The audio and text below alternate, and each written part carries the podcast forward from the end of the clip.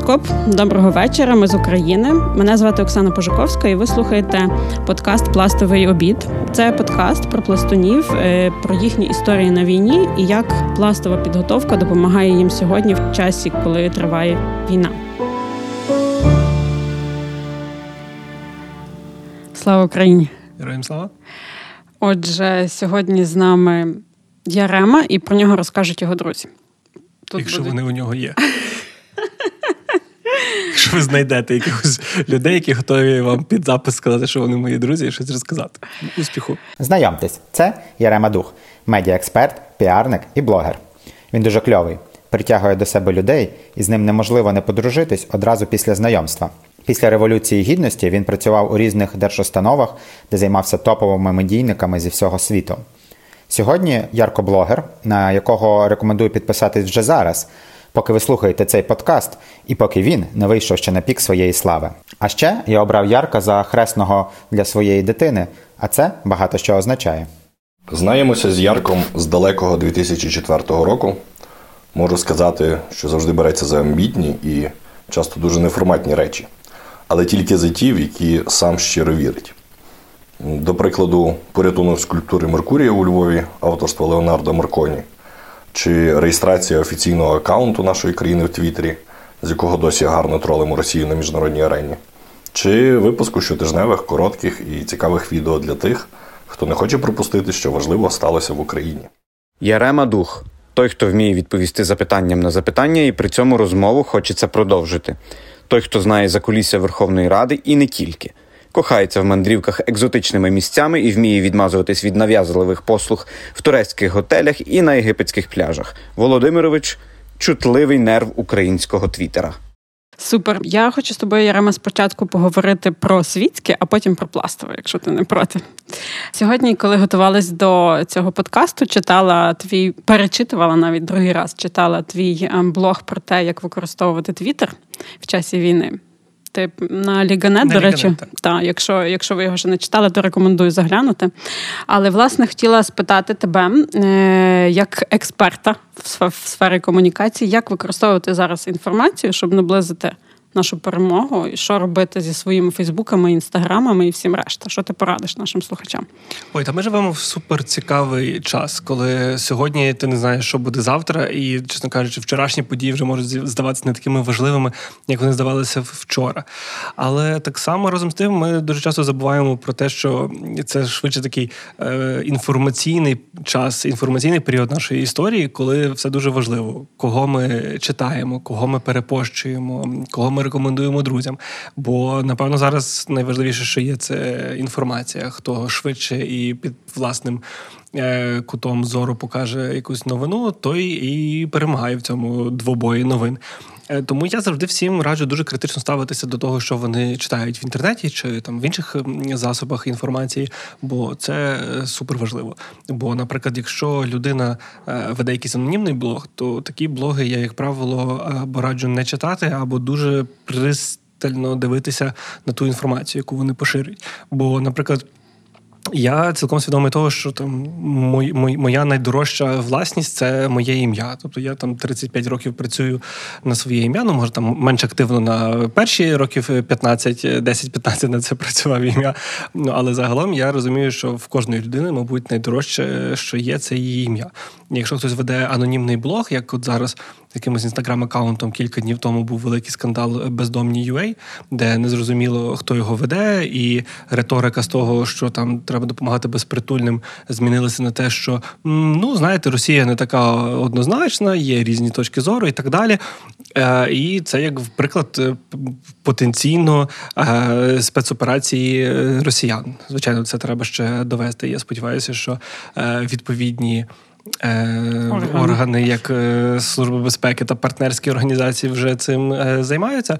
Але оце прекрасний приклад того, що там сотні тисяч людей це читають, не ставлячи навіть питання, хто це веде. Тому все треба піддавати сумніву. Я намагаюся усі свої е, якісь публічні прояви, чи свій Ютуб канал, е, чи там інстаграм вести завжди з розумінням того, що е, це можуть в будь-який момент зацитувати і зіслатися на мене, і я буду відповідати своїм іменем за ту інформацію, яку е, поширив. Тому навіть е, зараз, коли е, у світі.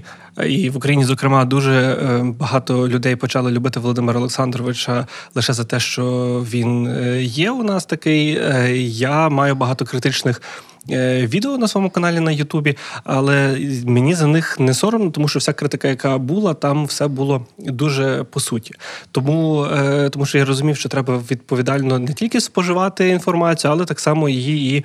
Е, поширювати. Тому, наприклад, е, всі там якісь мої е, зауваження, які в мене були чи до президента України, чи до фракції Слуга народу у парламенті, вони є абсолютно обґрунтованими, тому що я намагався завжди ставити до цього відповідально. І це, напевно, порада номер один, яку можу дати усім. А за рештою ми можемо запрошувати людей на Ліганет дочитати решту інформації з прикладами. Так, але може ти знаєш, типу, Е, ти сказав про те, що людина може читати, та ставити серйозно до того і думати, що говориш, але як це все зорганізувати? Знаєш, як типу стати бійцем інформаційного фронту, який наближає нашу перемогу? Ну тому що мені здається, що дуже багато людей не вірять в свої соцмережі і думають, та хто це читає, там всі друзі так знають, що щось там знаєш, от в мене ця стрічка про якусь там новину. Але от е, що би ти порадив слухачам, е, як використати те, що вони мають, щоб наблизити перемогу нашу? Ну, те, що ми живемо в інформаційних бульбашках, це напевно не є якимось там е, відкриттям для когось. І це не є ні добре, ні погано. Так сформоване життя. Тому що, наприклад, раніше, коли е, ми читали газети, е, то, наприклад, хтось читав газету Експрес, а хтось читав газету Поступ чи Постпоступ. І по тому, яка це газета, яку людина читає, вже можна було про людину щось судити. І все одно якось е, перетиналися і ділилися інформацією з людьми там схожих поглядів. Соцмережі тільки ще менш, ну так би мовити, роблять однорідною ту нашу бульбашку. Ну але це не є погано, тому що наприклад, е, в, в часі війни з росіянами я не вірю в те, що ми можемо росіян переконати в чомусь, чи їм щось там донести, е, чи будь-яким чином тратити наш е, час і ресурси на те, щоб там знайти цих міфічних хороших русських і якось змінити їхню думку.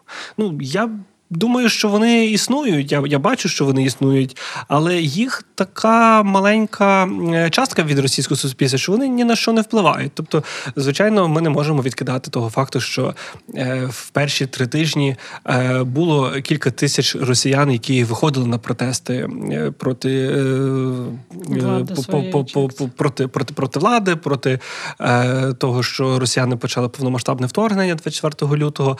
Ну але їхні зусилля настільки настільки е, ні на що не впливають, що е, навіть їхні співгромадяни на них не звертають увагу.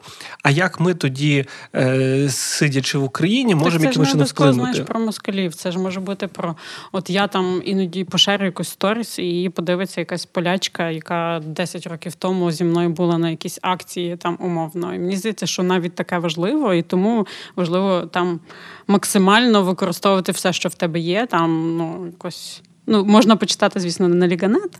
Але... Це абсо- абсолютно ти повністю права. Ми дуже часто забуваємо про те, що. Е... Навіть так, ми просто бачимо багато прикладів е, суперуспішних якихось блогерів, яких сотні тисяч чи мільйони читачів. І нам здається, що м, мене читає всього лише 200 людей, це типу мало і це ні на що не впливає. Come on, ви уявіть собі, це 200 людей. Це навіть більше, ніж е, у вашій школі вся ваша паралель. Е, це там ваш, ваша паралель і паралель молодша від вас на рік. Тобто це велика кількість людей. І ви ніколи не знаєте, хто з ваших читачів зараз е, чим займається, на що це може повпливати. І якщо у вас є якісь переживання, звичайно, ними е, треба ділитися. По-перше, з великою вірогідністю і вам від цього стане легше. А по-друге, ви комусь допоможете дізнатися щось нове. І в 2022 році, коли в нас в кожного є підписник е, іноземці, як ти справедливо зауважила, це супер нагода розказати про е, те, як ми переживаємо війну, про те, що ми думаємо про тих ж росіян, чи про те, як ми, наприклад, не задоволені там слабкою позицією Німеччини.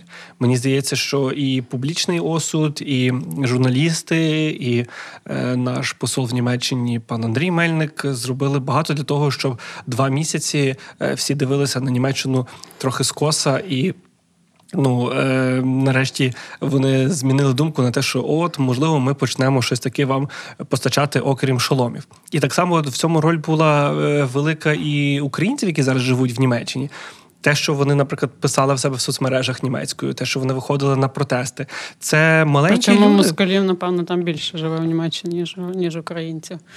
Ну я не, не знаю такої е, статистики, але я розумію, що е, це в нас е, період, який можна назвати глобальним майданом. Те, що ми там в листопаді 13-го року теж вважали, типу, ну що там може змінити наш протест, але все одно ми виходили. Я виходив, ти виходила, пан Артем, який зараз тут сидить за пультом, виходив. І це таких таких Оксан, Ярем і Артемів були сотні тисяч, і воно зробило свою справу.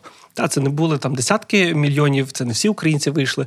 Але зрештою, це ж не ну, історія твориться не всіма. Історія твориться е, тою активною меншістю, і це супер, коли активна меншість розуміє, що робити. І якщо ви знаєте, що робити, розкажіть про це своїм друзям різними мовами в різних аккаунтах. Без сумніву. Та е, давай трошки вертатись до пласту, тобто починати про пласт говорити. Ти е, відомий, ну якщо там тебе гуглити, то дуже часто з'являються, вискакують інтерв'ю про те, що ти співавтор Твіттера України. Ну і там інтерв'ю, як використовувати гумор, політична дипломатія, всяке таке. І я хотіла тебе розпитати: ну, ти вже з ну там всюди написано, що ти з 2014 року в політичних комунікаціях так можна сказати. А, тож я киваю так, але тож не видно, що я киваю так, точно, точно. Е, Ну і все зараз зараз все більше пластунів в політиці. Може, ти навіть скажеш, скільки зараз пластунів, наприклад, в Верховній Раді. Ну, Мені е, за моїми підрахунками, це е, шестеро пластунів зараз є народними депутатами чи депутатками. І це, мабуть, найбільше в принципі за історію України. Чи Абсолютно. Як? Тобто. Е, Можна сказати, чи можна сказати, що пласт доріс до того, що він що пластуни йдуть в політику, чи варто їм туди йти, і яка їхня роль там, як ти думаєш? Я думаю, що пласт нарешті еволюціонував до того, що він розуміє, що треба бути в політиці, бо ще якихось ем, 10 можливо, 15 років тому я пам'ятаю, е, як е, точилися величезні дискусії про те, що пласт має бути якомога далі від політики. Ми... Ну і в нас ще досі є така теза, ну не теза, такий постулат, що пласт аполітична організація. Тобто ми не заангажовуємося як пластуни в політиці, політику. Ми робимо це як якісь окремі громадяни. Я в мене навіть є кейс, що перший свій заробіток я мала в новому роздолі, роздаючи політичні агітки. О, ні, і... я сподіваюся, ця партія була хороша і успішна. а Потім чи це була якась ну це пора була. Я не знаю, чи це важливо. То це ж громадський рух був. Чи ти ну, ми щось роздавали, я не знаю. Я думаю, що це стала? було та-та-та. І я була в футболці пластового табору, і виховник за це мені зробив розмову в чотири ока. Це таке зауваження. Таке мало приємне зауваження. Так. От е, тому це завжди було дуже строго. Ну як як це зараз розмежувати і чому це важливо? Пластуни в політиці я маю на увазі. А для чого це розмежовувати? Ну, можливо, я неправильно сказала, не те, щоб розмежовувати. Ну, пластуни... Ні, я тебе провокую на дискусію. Ну, Зрештою, супер, чого я це ведуся. Я ведуся. Е, Словом, давай почнемо спочатку. Чому пластунам варто йти в політику? Якщо пласт каже про те, що вони готують провідників суспільства, як вони збираються вести це суспільство, не будучи в політиці?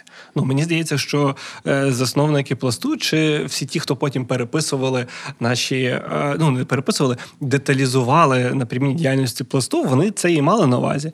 Бо ну яким чином ми будемо робити. Е, успішне суспільство, якщо ми, наприклад, зупинимося тільки на рівні е, громадських е, діячів. Є звичайно є класні приклади активних громадських діячів, які створюють класні організації, які впливають на суспільство. Ну але. Робити вигляд, що там ми не йдемо в політику, бо ми не йдемо в політику, це не зовсім продуктивно, не зовсім ефективно, бо політика ніде не зникне. Верховна Рада ніде не пропаде від того, чи будуть там пластуни, чи не будуть. Але натомість, якщо у пласту є представництво, е, є пластуни, які розуміють, що таке пласт, вони є народними депутатами, депутатками, то це лише плюс для організації, і це плюс для країни. Тому що е, якщо я знаю, що ця людина е, була в пласті, є пластуном досі активним, я одразу розумію цінності цієї людини. Я одразу розумію, що на неї можна покластися в більшості там якихось проєктів, які ми будемо робити разом, і це хороший маркер для того, хто там бере, наприклад, на роботу чи там залучає до якогось проєкту. А якщо ми будемо казати, що ми зосереджуємо всі свої зусилля для того, щоб виховувати українську молодь, яка має стати провідником суспільства, але потім вона ну не йде в так мовити в ці органи, які визначають наше майбутнє на десятиліття вперед, то ну для чого це? Звичайно, пласт має лишатися е, аполітичним і там не може бути жодної агітації за якусь політичну силу. Але, наприклад, ну не може такого бути, що пласт не принесе вифлеємський вогонь миру президенту України. Я був е, насправді засмучений, коли я дізнався, що ми не принесли ВВМ до президента Зеленського в 2019 році. Ого. А в 20-му принесли? А в 20-му хтось взагалі виходив кудись з дому, я не, не впевнений в цьому. Ну, бо тут ми маємо е, ну, бути відвертими і дотискати цю тему до кінця, так мовити. Як ми збираємося виховувати? А як ти думаєш, вони міняють політику якось ці кілька шість пластунів, ти сказав, так? Ну, це ми це, це, ми, це ми заходимо тоді в е, дискусію, е, чи має особа вплив на історію і чи особистість може щось поміняти. Та звичайно, що і вони мають, і звичайно, що і е, ну, кожен додатковий е, пластун чи пластунка в ролі. Е, парламентаря це тільки плюс і в Україні, і пласту.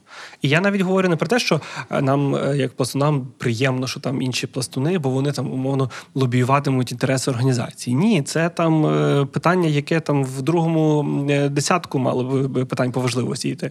Нам важливо, щоб пластуни ставали народними депутатами і депутатками для того, щоб ми мали побільше представників, яких ми впевнені щоб не було таких історій, як от зараз, наприклад, слуга народу е, фракція виключає там е, одного свого нардепа, бо він е, на окупованій Херсонщині і вони не розуміють, що цей народний депутат там робить. Тобто, можливо, потім виявиться, що він робив якусь там. Операцію під прикриттями він робив якісь правильні речі.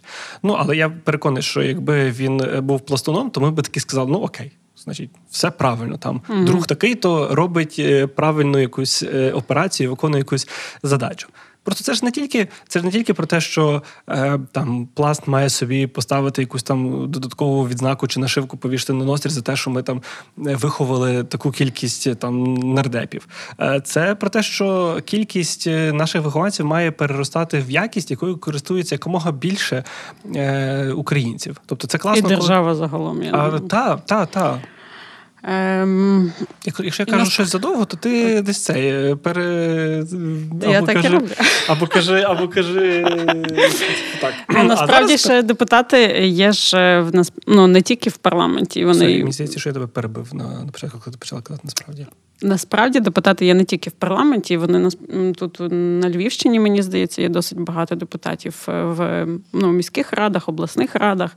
Тобто, я думаю, що ця кількість зростає, і було би класно нам трекати як пласту, як організації, скільки їх є, де і як це все міняє і впливає. Добре, але давай до твоєї персональної історії. Е, ти пам'ятаєш, коли ти прийшов до пласту і коли ти склав свою присягу? Я до пласту прийшов 1 серпня 2003 року. То були корінні сходини курення імені Петра Сагайдачного. І то був е, дуже цікавий день. Я я досі пам'ятаю якимись е, уривками. Бо там домівка була не така класна, як зараз в сучасному пластовому товаристві. Хоча це, напевно, всі кажуть. Е, всі, хто згадують там, кому там 30 плюс, і вони згадують свої перші сходи, кажуть, от зараз вам краще, краще. Ну, але відверто так. Ну, так і було це. Я дуже тішуся, те, що коли те, те, що бачу в станиці Львів, в станиці Київ, тобто там в двох пластових осередках, е, в яких я е, живу і бачу, та і, і, і бачу, що, що відбувається. Ну, величезний класний е, прогрес. Є дуже багато і гарних проєктів, які реалізовуються, і збільшується кількість виховників. Ну і це це дуже круто. Е, 1 серпня 2003 року. Та, е, присягу склав присягу склав. Е, 1 листопада. 1 листопада 2003 теж, мабуть. Так швидко, за три місяці не може бути. Ти не міг. Може бути. Я прийшов вже в 16, Я А-а-а. був вже такий трошки е, в останній вагон е, заскочив, так би мовити. Я дуже тішуся, що я в цей вагон зміг заскочити. Дуже тішуся, що зустрів людей, які надихнули на те, щоб приєднатися до пласту. І тепер бачу, що я є тим ким є саме завдяки пластовій організації. Це дуже крута організація, яка навіть е, з такого підлітка, який найбільше любив сидіти, читати книжки, і і це, в принципі, все. Е, що... І ні з ким не говорити. Ой, говорити з людьми, знаєш, це і, і зараз складно, напевно. Ну, що ж ти, комуні... ти ж комунікаційник, це ж в тебе як. Так це я по роботі з ними говорю, бачиш? Угу. А до речі, ти прийшов е, якось випадково в курінь Сагайдачного? Чи це було, чи тебе хтось привів? Ем, чому саме Сагайдаки, як так сталося? Просто я сьогодні, знаєш, читала. Так, а як е, чекай, а як люди потрапляють? Давай ну, розберемося, як люди потрапляють в юнацькі корені. Ти з кимось приходиш? Тобто, в моєму випадку це були брати Біляєві, Тарас і Андрій, е, Сашко Свистун. І здається, що ще Олег Литвин, але мені чи ми познайомилися з ним вже в корені, чи до того я от зараз не, не пригадаю. Тобто, це були люди, яких я бачив. Тобто це були от брати Біляєві і е, Сашко Свистун, яких я бачив е, до того, як приєднався до пласту. Я бачу, ну от дивіться, вони якісь прикольні, веселі, е, розумні, освічені. А виявляється, в них ще є якась е, закрита секретна організація, до якої вони належать. І вона не така вже дуже закрита, бо де можна приєднатися. Давайте спробую. Плюс це безкоштовно. Плюс перші двоє сходин в подарунок. І ти такий, о, супер, давай, давай, давай подивимося. Так, у вас не так було, ні? Ні, ну я просто з маленької маленької станиці. сходи не зразу? Мене прове... мене провів брат, тобто я сама пробивалась через брата, тому в мене зовсім інша історія. Ну, в мене брат молодший, але, до речі, мій брат потрапив е, швидше до пласту, бо він ще був е, в новацтві. Мені з цим не повезло, але теж це теж справило гарне враження, коли я е, у Львові на Знесінні побачив зблизька пластовий табір, навіть і новацький, де ніби там простіші умови, більше якогось веселого компоненту. Але мені, ну, власне, ця товариськість, весь цей е, вайб, як зараз кажуть. Так, в 2003-му не казали, але можна використовувати лексику е, сучасної української мови. Так.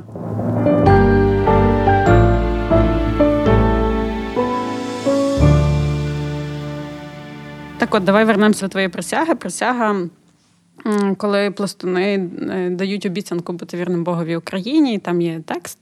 Чи ти пам'ятаєш, чи це був якийсь особливий для тебе момент, і чи ти його переглянув після вторгнення, чи згадав собі про це? Бо ну, е, багато хто, знаєш, вернувся спогадами в цей час, чи в тебе було таке?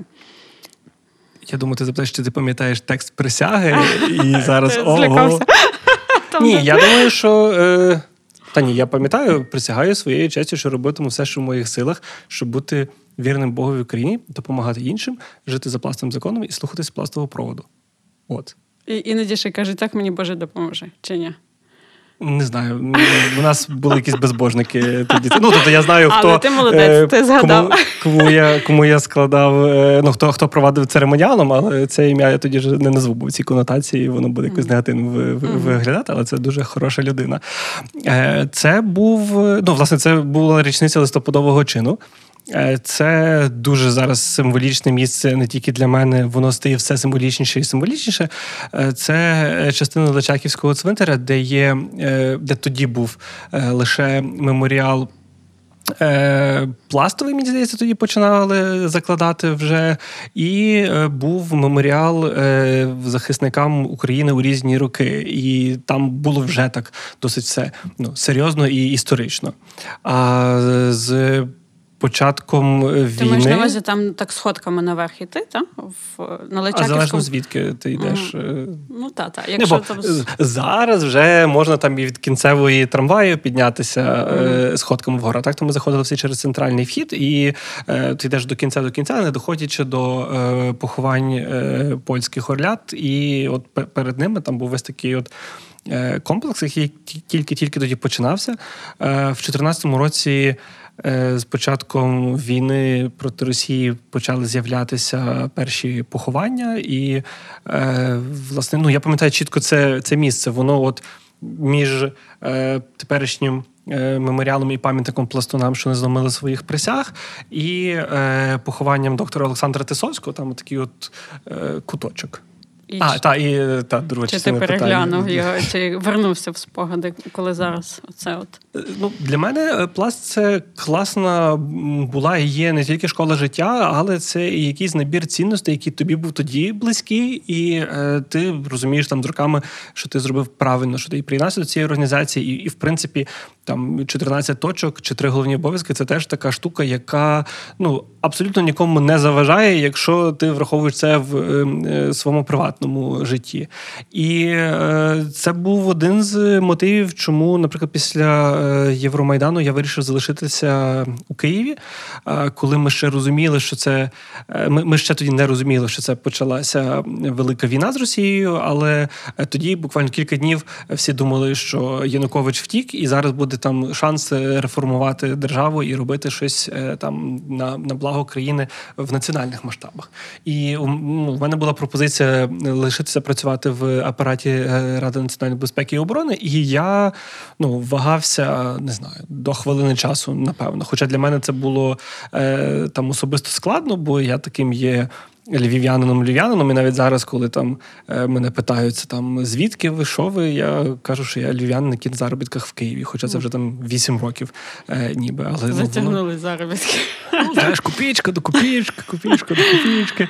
Бо, е, зрештою, ну мені, мені, мені здається, що у нас теж та штука недопрацьована. Ще і я сподіваюся, що тільки з тим, як е, країна нарешті пізнає більше е, українці більше пізнають е, інших українців, і зараз е, набагато більше стало контактів отаких е, горизонтальних, коли ми набагато більше спілкуємося.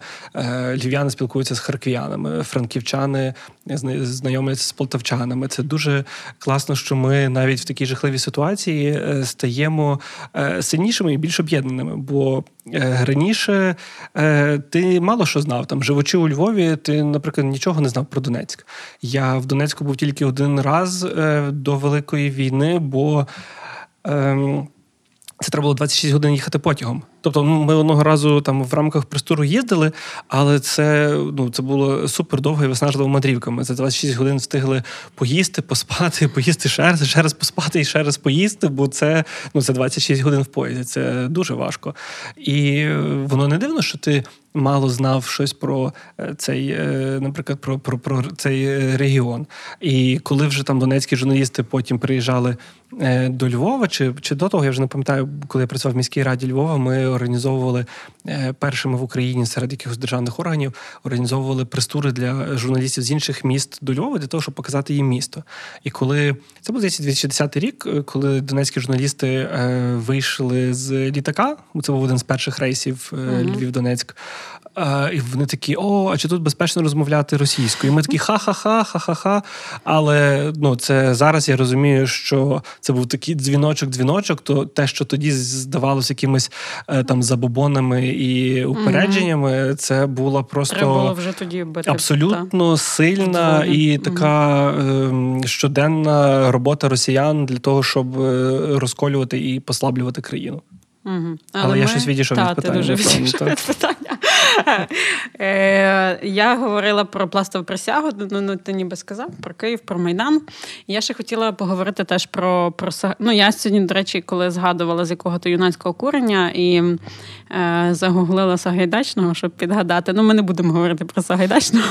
А чому тобі Петро Конашевич Сагайдачний не подобається? Але мені просто здалося е, певна аналогія в тому, що він був е, власне не тільки полководець, а політичний діяч, і ти тут хоп, такий пластун, який в політиці працює в комунікаціях. Тобто, чи ти думав колись про це чи ні? Слухай, ну дивися, 17 століття, коли Сагайдачний був активним, воно Він був готовий. Е, та, я перед тим, як прийти, перегортав е, пластовий співаник, пластовий довідник, е, повторив Повторив 14 слова. точок, е, все, що могли спитати. Ну, знаєш, слухай, серйозний, серйозний ефір, серйозна підготовка. Та, Не може та. бути, що так цей. Ще треба було першому зв'язковому подзвонити про всяк випадок, щоб сказати, Юрко, якщо тобі буде дзвонити, то, будь ласка, скажи Оксані, що я був нормальний і А ти, до речі, був зв'язковим в Сагайдачних чи ні? Я думаю, що я би став, але я переїхав до Києва. Я хотів, я навіть їздив на вишколи. У мене ну, є вся кваліфікація з формальної точки зору, але я не думаю, що зараз там 12-річним дітям будуть цікаві розповіді якогось 35-річного діда, який буде Ну, розказувати. це можна було. Але я що хотіла спитати, я десь сьогодні. Так ми про Сагайдачного щось так. Ні, мені просто цікаво було, чи ти про це думав колись про цю паралель. Знаєш, що е, патрон е, курення твого юнацького фактично так ніби. Спів- Це, це, супер, це супер цікаво, бо я не уявляв собі, знаєш, е, ніколи Сагайдачного ми не розглядаємо, е, окрім як там полководця, який е, допоміг е, тоді в складі там об'єднаної армії з поляками там зупинити всяку нечисть. І ми всі такі, ну окей, типу, класно, чувак. Але те, що Сагайдачний був е, видатним політичним діячем, те, що Сагайдачний, наприклад, від короля польського на той час отримав персональний подарунок в. Е, В подяку за всі його старання. Це там такий класний е, цей меч з гравіруванням е, латиною, який зараз, до речі, в поляків і зберігається. Мені здається, він мав до нас приїхати в 22-му Круто. році. Може, ще приїде. Ну, краще, хай поляки дають танки зараз. Це нам е, дуже потрібні танки, протиповітряна оборона. Але та, подивитися на це було б супер цікаво. Бо коли до Києва приїжджала Конституція Пилипа Орлика і клейноди Івана Мазепи, ну це, це фантастика. Це ти дивишся на речі, які е, понад три століття тому тримали в руках е, ну, величезної ваги е, і крутизни сини українського народу. Це на, на надзвичайна подія. Тому та-та-та, я би з великою. Е, Jeżeli ktoś z Polacy i władze polskie słucha ten podcast, to poprosimy е, акції, і коли у вас буде секунда, то ви давайте Навіть якщо вони почали слухати, то вони не дослухали до цього моменту. Та, ти думаєш, ми забагато реготали перед тим, і вони але подумали, що ми не серйозні. насправді я хотіла про дітей твоїх поговорити, бо сьогодні, коли гортала е, там гуглила тебе далі, побачила, що ти отримав Юрія, зокрема за виховницьку діяльність в тих самих Сагайдачних. Е, розкажи І трошки. день пластуна. Так, і день пластуна. Давай спочатку про дітей. Е, як називався твій гурток, який ти виховував, і що з ними зараз, може, знаєш? Е, Я скажу е, максимально відверто і чесно. В мене було дві виховницькі спроби.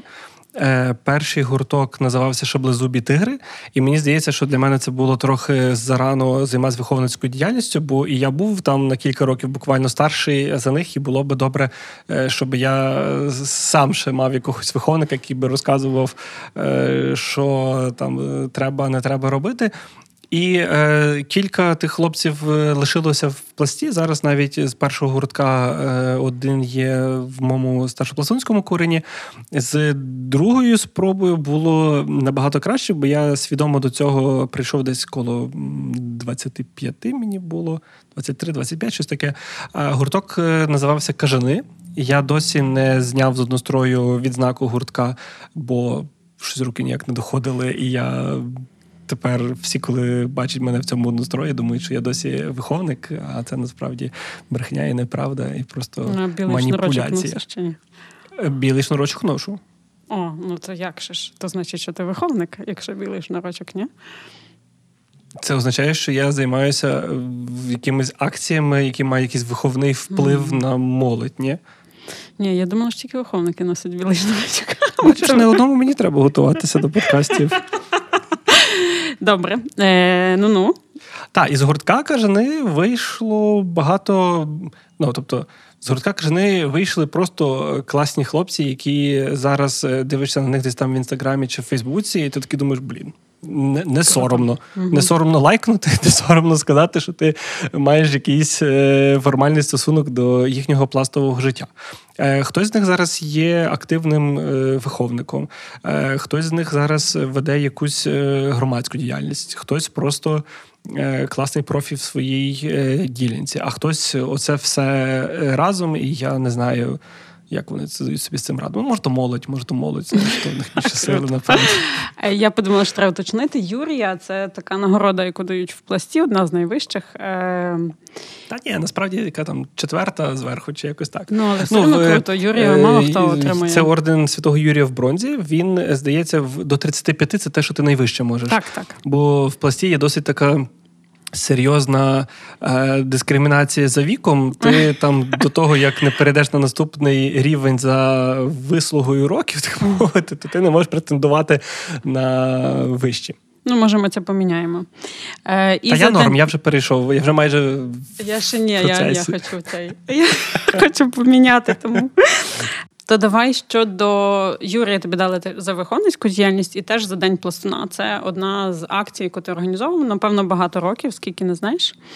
Ой, фестиваль пластової творчості День пластуна, напевно, як е, прийшов в моє життя десь в 2000 четвертому чи п'ятому році, я зараз не можу пригадати, на якому я був е, перший, то 10 років поспіль я був в організації в оргкомітеті з тим, що три або чотири рази був комендантом, тобто керівником. Е, а що тебе так парло в цій організації? Чому? Ти є стільки часу організовував? Ну, знаєш, День пластуна це квінтесенція всього пласту. Бо ви ніби готуєтеся до чогось серйозного і показуєте себе Е, в якихось е, іграх, в якихось е, мистецьких штуках, але незважаючи на те, що це воно все має форму якусь таку несерйозну, для того, щоб там якісно підготуватися виступити на Дніпластуна, потрібні там тижні, а то й відверто місяці підготовки. І це все показує, наскільки курінь готовий бути ну, готовий працювати, наскільки їхні виховники чи виховниці займаються з юнацтвом, бо це все багато менеджерської роботи, багато відповідальності самих юнаків та юначок, які мають там зробити якісь сценарії собі, костюми пошити, класні фотки привезти і так далі. Бо це з одного боку виглядає воно як е, гра, але насправді для того, щоб взяти участь в цій грі, треба добряче добряче попрацювати. Ну, зрештою, воно абсолютно відповідає тій великій грі, яким ми називаємо пласт, коли через ігри ми вчимо е, хлопців і дівчат чогось більшому. Так само і день пластуна. З одного боку, це ніби фестиваль пластової творчості, де є е, конкурси там театральні, е, і там треба поставити сценку, чи зняти відео, чи роздрукувати класну фотку, чи там навіть взяти участь в кібертурнірі. Але для того всього, щоб у цьому всьому взяти класну участь, до цього треба серйозно готуватися.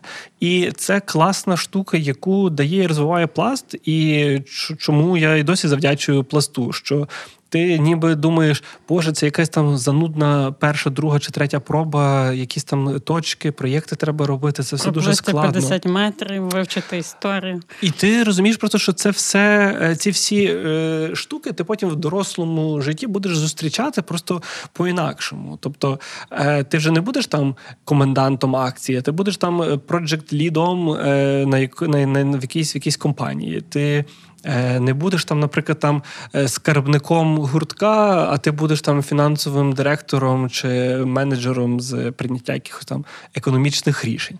І воно все дуже класно потім за роки ти починаєш розуміти, що ага, точно, наприклад, там проєкт на третю пробу це ж просто ну, звичайний якийсь, наприклад, е, робота, яку ти робиш як підрядник для когось, чи навпаки замовляєш комусь, бо ви визначаєте на що вам ця акція, ви її проводите, підписуєте проект в третій пробі або акт виконаних е, робіт, і ну е, там третєпробник, третєпробниця отримує свій проєкт, йде е, далі. А і звіт ще пишуть, що та, а ти тут підписуєш людині акт виконаних робіт і перераховуєш кошти. Воно вчить базових речей для взаємодії в суспільстві. Просто воно настільки класно запаковано в форму гри і забави, що ти цього не розумієш, коли ти в цьому береш участь. І лише потім через роки ти починаєш розуміти, наскільки великий досвід ти отримав. Що є речі, які е, комусь важче даються, бо вони ну просто не були на пластовому таборі. І я зараз кажу навіть не е, там про е, всі ці скіли, які зараз з тривожними всіма валізками є е, там корисними для для кожного українця. Але просто для багатьох пластунів ну там не є питання, а де взяти там рюкзак. Цей в кожного наплічник е, лежить вдома, навіть якщо ти його там кілька років вже там в Карпати не брав. І ти так само розумієш, як спакувати цей наплічник. Тобто це І такі вже дуже Так, це такі, такі дуже прикладні е, штуки. Але окрім таких вже ну знаєш речей, які на поверхні, ти вчишся того ж там проєктного менеджменту, на якому побудований весь сучасний бізнес-світ. Лише ти тоді це не розумієш, бо тобі там 16 і ти хочеш організувати цю акцію для того, щоб отримати класну нову нашивку на однострій, але потім минає там і щоб 20 бути років. крутим, не тільки щоб нашивка, щоб бути крутим. Так, так, та, ну і поробити класні фотки. Е, Тоді вже були соцмережі. Я не Ні. пам'ятаю. Ну, коли я починала, то не було, здається. Я думаю, що Ну, ти от тим більше. 2003... Ну, Фейсбуку тоді точно не було. Ну, Там як в якийсь момент е, ну, його з'явився ВКонтакті, ну слава Богу, він А де ж ми тоді ділилися? Ого. листами, листами переписувалася. Я пам'ятаю, переписувалася з човіхою, з якою я була на кількох таборах Ніна Красавичська з Києва. Вона мені писала про те, які круті е, хлопці в корені орден залізної остроги, а я їй писала про те, які круті хлопці в корені лісові чорти. Такий Ніно, якщо ваша думка помінялася, подругу Ніно, будь ласка, вийдіть на зв'язок і скажіть нам, що ви про це думаєте тепер.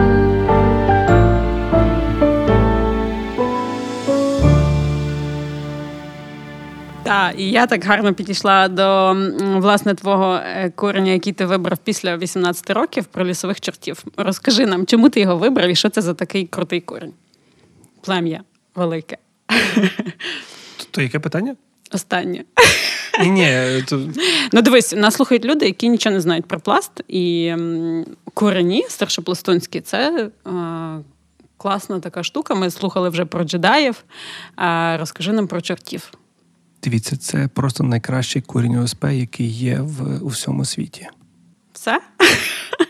Ну, Чим- та, тобто, ну, Чим вони чесне займається? Слово, чесне слово, просто повірте, що дивіться, якщо ви дослухали мене аж до сюди, то я вам дурне не пораджу. Просто якщо ви знаєте, що хтось є в лісових чортах і ще й там може займається якоюсь роботою, то це взагалі дуже круто.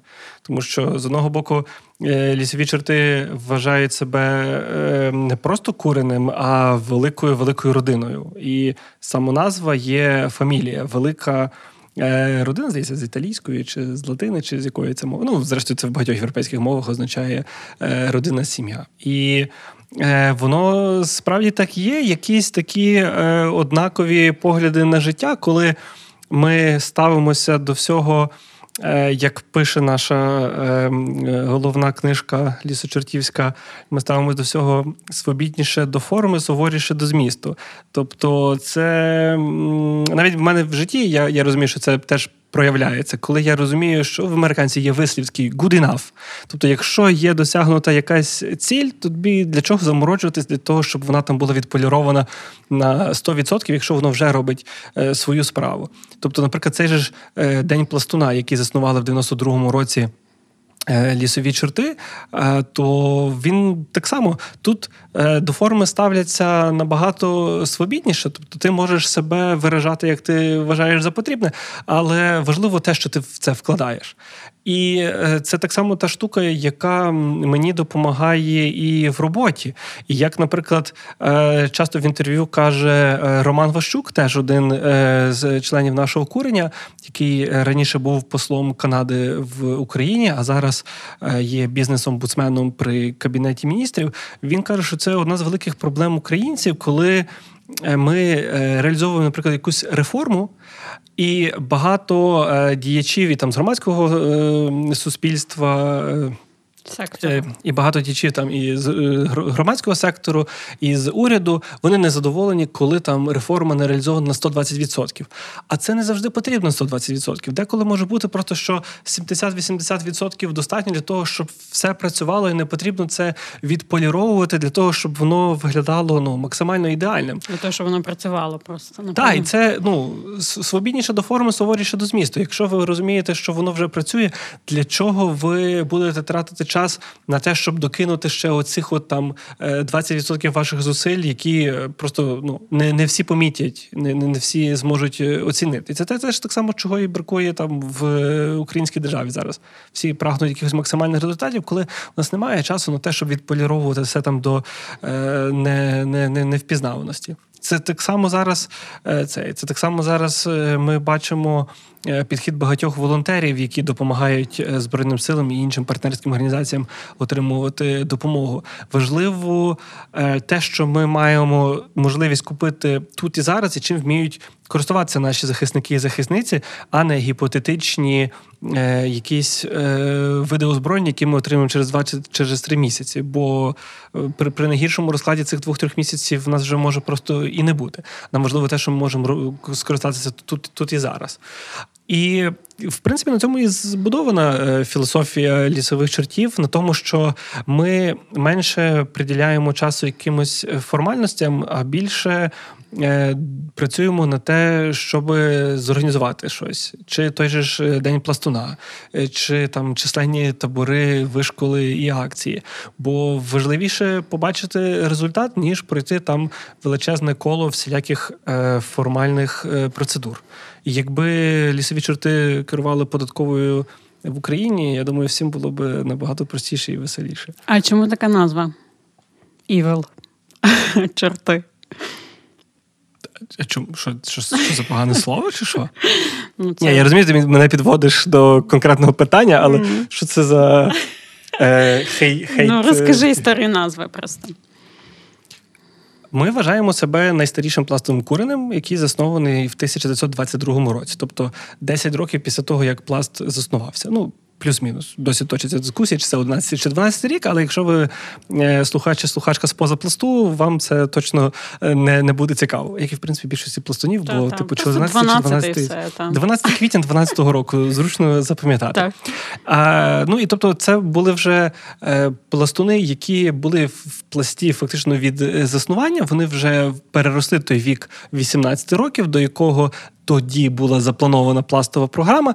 А, І вони просто були ну, дуже класними колегами, які любили е, мандрувати. Е, майже всі з них жили у, Львові чи десь поблизу, тому вони і мандрували десь у нас. Е, тут на районі. А, І одна мандрівка в липні 22-го року пролягала на Стрищині. І коли вони після довгого дня переходу біля скель печер розгірча зупинилися, то вони розпалили вогонь, вже почали там лагодити якусь вечерю. Ну і щоб ви розуміли, тобто це там липень 22-го року. Зараз е, всіх цих е, модних гортексівських е, шузів нема, флісок нема, вологих серветок теж нема. Тобто ми можемо собі уявити, що хлопці вже кілька днів ідуть горбами Львівщини і виглядають вони ну, відповідно. І якась е, старенька бабця збирала хмиз е, в тому самому лісі, де вони стояли, де вони стояли, таборували. І вийшла до них на галявину, побачила цих от замурзаних хлопців біля вогню, які щось там е, ржуть, регочуть і співають якихось пісень, і е, готують собі їсти. І е, кажуть, що вона скрикнула: Ой, чисто лісові чорти і втекла. І я розумію, що тоді, в липні 22-го року, е, почуття гумору батьків-засновників нашого курення було від абсолютно таким самим, як і в нас зараз. Тому що я розумію, якби я ніколи не міняється. Якби я зараз побачив, е, якби я зараз був в такій ситуації, і вийшла б якась бабця, сказала б, о, якісь лісові чорти, я б сказав, офігенно, реєструємо домен і сторінку на Фейсбуці. Але це вже зробили замість нас. І це дуже дуже цікава штука. У нас є е, такий концепт е, лісова премудрість, яка за нашими переконаннями це щось таке вище, е, вища сила, яка допомагає лісовим чортам приймати правильне рішення. Ви можете трохи детальніше прочитати про це на нашому вебсайті. Але... Або ми про це поговоримо в наступних подкастах з наступними чортами. Я думаю, вони ну, ще можливо, будуть. можливо. І в, в і ця лісова премудрість, е, мені здається, що веде нас вже от е, майже 100 років.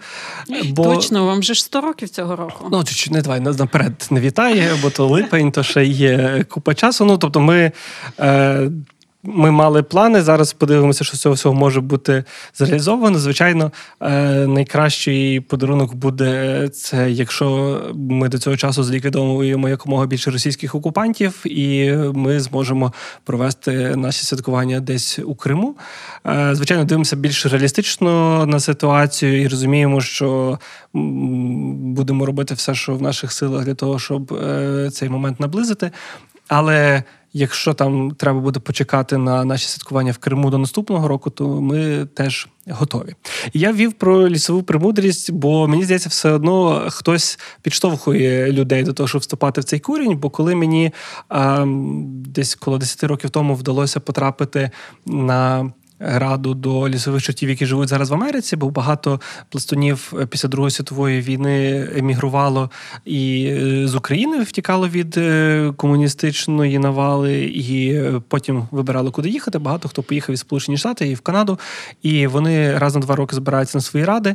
І коли ти зустрічаєш якихось там 70-річних е, вже ну відверто дідусів, які належать до лісових чортів, а, і які в своєму цивільному житті є поважними докторами PHD, серйозними хлопцями е, з великими там е, успішними операціями в медицині, чи просто класними економістами. І коли вони жартують один з одним, так як ми жартуємо зараз. Ну я не буду в підзапис казати е, ці всі е, жартики, але їхнє ставлення е, абсолютно таке саме, як у нас тут в Україні. Ти розумієш, що є якась вища сила, яка всіх об'єднує і дає якісь такі. Підказки, як жити і як організовувати своє пластування. Супер. Е, Надіюся, що. Е... Що було всім цікаво, я що було цікаво. Ми ми, ми суперово поржали. Е, Оксана і Ярема ржуть і ще трошки говорять про пласт.